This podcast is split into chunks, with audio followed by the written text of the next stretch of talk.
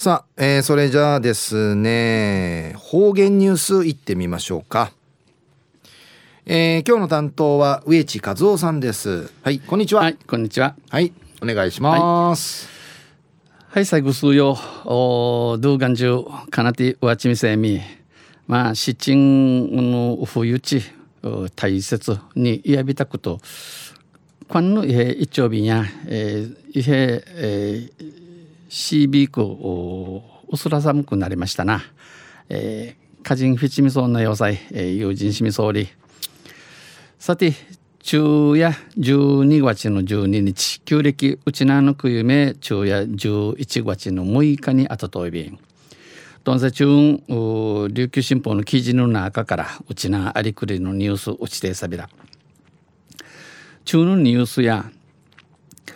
郊外をご存知ですか？でのニュースやいびんのぐとかやびらゆでなびら。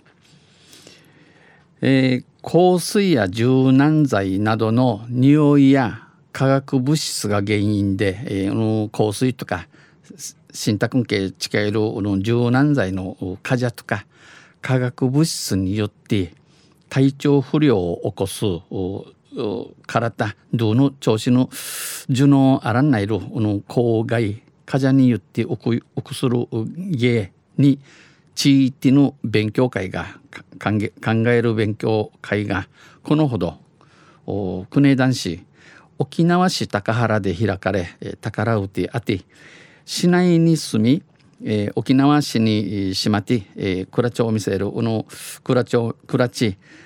この郊外院系苦しドール郊外に悩んでいる遠藤京子さんらが参加し、えー、すりみ装置ビデオを視聴したり、えー、ビデオにちゃい遠藤さんの経験を聞いたりして、えー、遠藤さんのクリマディ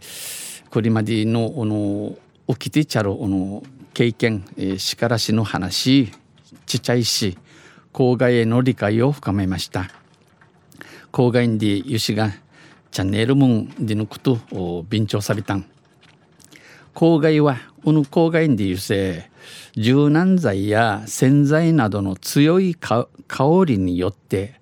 強い花ハンチュロ値のカジャによってめまいミークラガン吐き気、えー、言いばちか物関係にならんあたりののありさまのことんけいやびいしが、えー、思考力の低下などの症状を起こす引き起こすことを言い香りに含まれるこの火山系、え、一丁る化学物質が原因とされかこの化学物質が元やんでリラット多い体内の許容量を超えると体のの許する量策許容量クイーネ化学物質過敏症を発生します。過敏症ないんでのことやびん。重症になるとおのおのやめのおのやめが中くないね。仕事や学校へ行からん行からんことんあてこの一方一方で発症しても気づきにくく病気にかかってんわからん、えー、前のちからん。納得されらんでのことんうくやびん周囲から理解されにくいという問題もあります。遠藤さんは、えー、自宅近くの家の近くのコインランドリーからの柔軟剤の香りに柔軟剤の火山系苦しり悩まされており4月のオープン後4月にのコインランドリーが始まったる後後から4月ぐるから咳や咳作為祭倦怠感ドゥドゥダルサンディの騒いなどの症状が出始めました。地始めやびたん。市環境課や、えー、コインランドリーを運営する会社などに訴え訴えて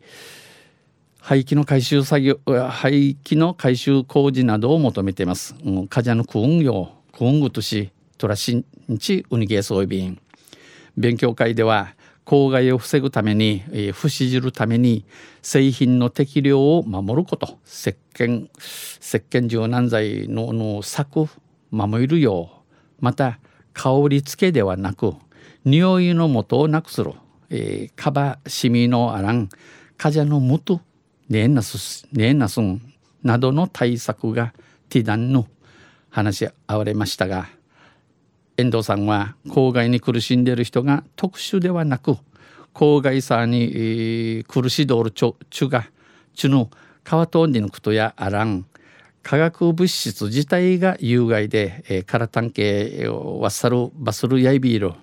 誰でも発症の可能性があると知ってほしい。ターヤティンカカユンディのことを分かって君総理と話しました。お話しさびたん。昼夜郊外をご存知ですかんじのニュース打ちてさびたん。とんせまたあちゃゆしりやびらにへいでびるえー、今日の担当は上地和夫さんでした。